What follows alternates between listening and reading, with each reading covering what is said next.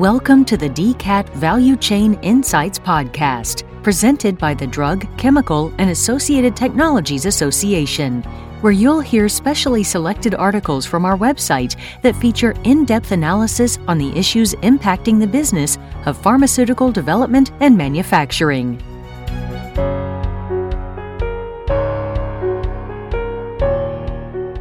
In this podcast, we feature an article about what and who is behind Viatris the new company formed from the combination of Upjohn, Pfizer's off patent branded and generic established medicines business, and Mylan.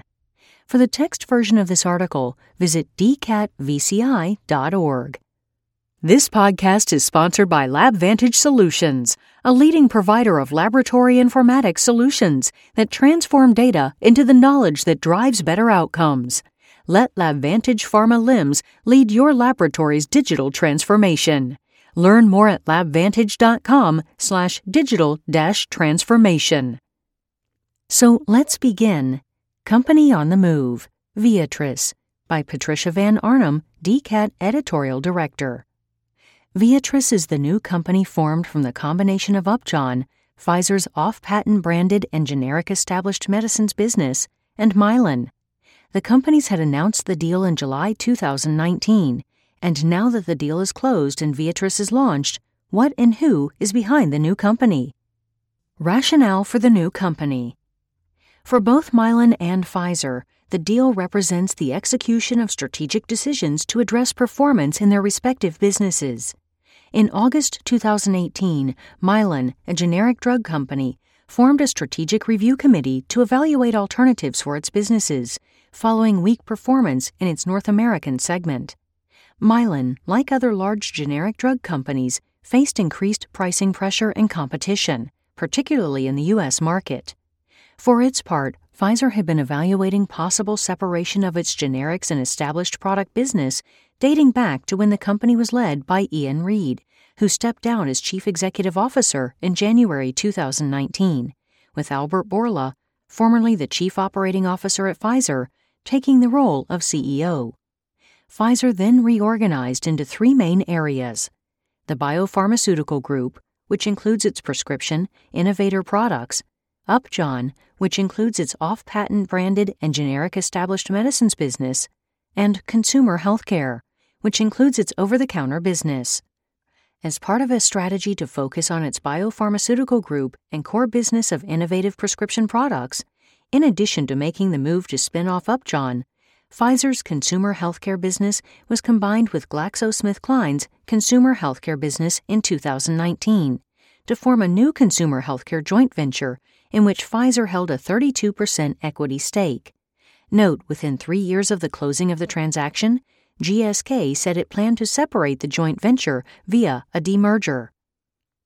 Inside the new Viatris Products Viatris is now composed of Upjohn, Pfizer's off patent branded and generic established medicines business, and Mylan.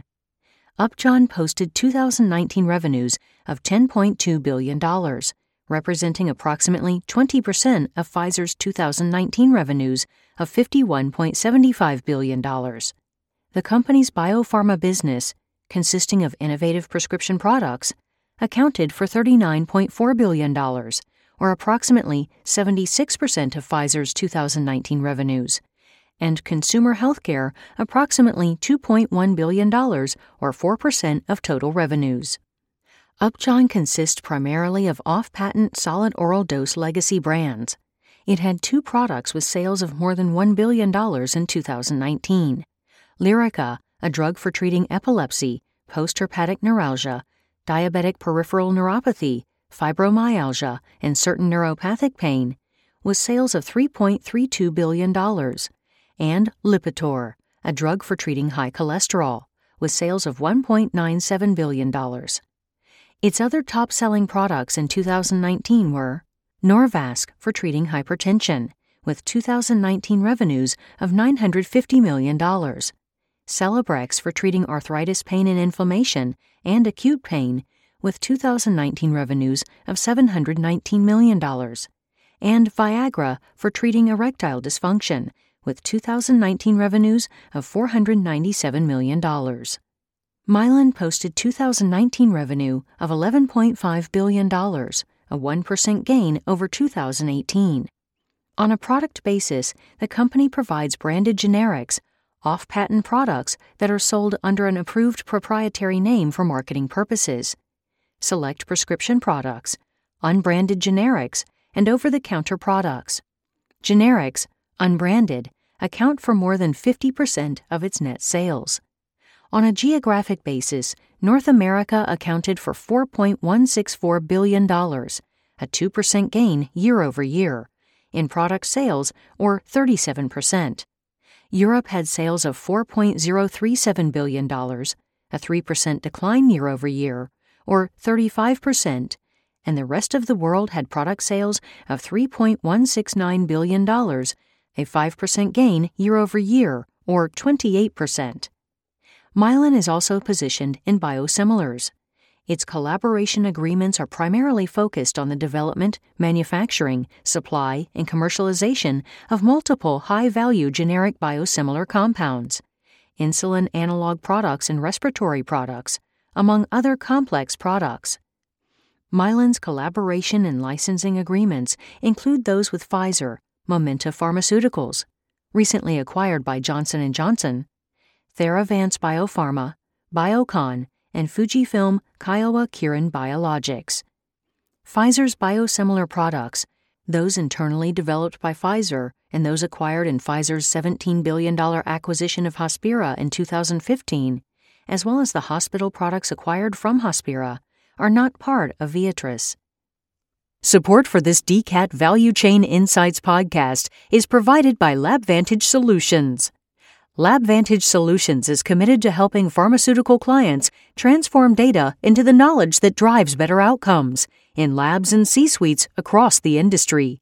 Our informatics platform, the most modern available, with a laboratory information management system comprising fully integrated, optional electronic lab notebook, lab execution system, and scientific data management system, is deployed worldwide in pharmaceutical R&D, quality, and manufacturing labs. It comes pre-configured and pre-validated for lower total cost and ease of use. As pharma organizations seek to use technology and data to break down silos, LabVantage is there to help navigate clients' digital transformations, thereby reducing risk, accelerating innovation, and driving growth. Learn how LabVantage can help you digitize to the core integrating our LIMS with your business platforms to create a frictionless exchange of insights that lead to better outcomes. Learn more at labvantage.com slash digital dash transformation. The portfolio of Viatris now comprises more than 1,400 approved molecules for generic, complex generic, and branded medicines, biosimilars, and over the counter consumer products. On a geographic basis, approximately 70% of estimated 2012 pro forma revenues are outside the U.S., and 30% are in the U.S., which includes approximately 15% of U.S. unbranded generics. On a product basis, approximately 60% of the company's estimated 2021 revenues are branded products. They account for 60% of estimated revenues despite accounting for only 35% of the company's portfolio. 40% of its estimated 2021 revenues are from commodity generics, complex generics, and biosimilars. Inside the new Viatris, manufacturing. On a manufacturing basis, Upjohn had seven manufacturing plants as of December 31, 2019. Mylan owns 53 manufacturing plants, distribution facilities, and administrative facilities as of December 31, 2019.